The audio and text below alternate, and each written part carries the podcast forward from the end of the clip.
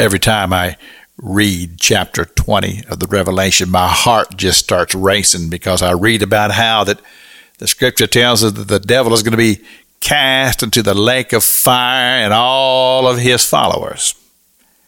And then it goes down and begins to talk about how that God is going to open a book because we know that this is Christ, this is Jesus.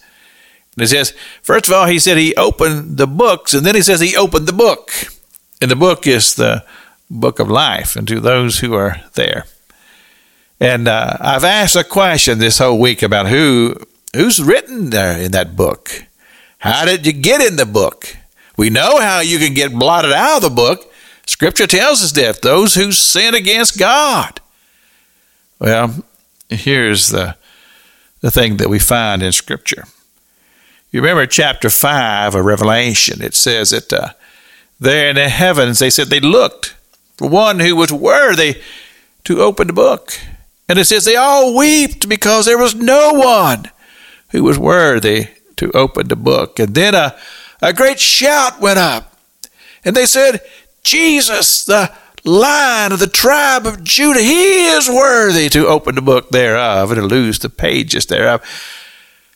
And uh, I thought about that. I said, well, who's worthy?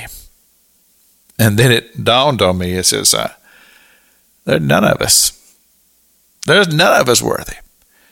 And as God would open the book of life and he would judge us accordingly, he'd say, guilty, guilty, guilty, guilty. He said, we're all guilty. And then we realize that he says he is going to judge the righteous.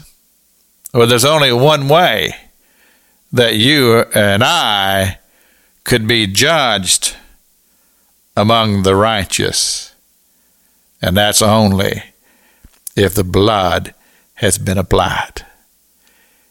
If it was not, if not for the situation that Jesus died on the cross and shed that precious, innocent blood and sprinkled it on the mercy seat of God in heaven. And that we would confess our sins and say, God, I'm, I'm a failure. I've sinned, I've transgressed, I've disappointed you, oh God. God, would you allow the blood of Jesus to be applied to my life, that my sins would be erased. And the Word of God says that Jesus has made that possible. And that the blood, if you ask and you repent and you sincerely believe, then the blood is applied. And only then would we be numbered among the righteous. You see, if we're not willing to confess and willing to ask the Savior to save us from our sins, that no, your name will not be in the book of life. But there's great hope because Jesus did. He did. He did it for you and He did it for me. And I speak for myself today. I say, Lord Jesus, apply the blood. This is Pastor Jack King with the gospel on the radio broadcast.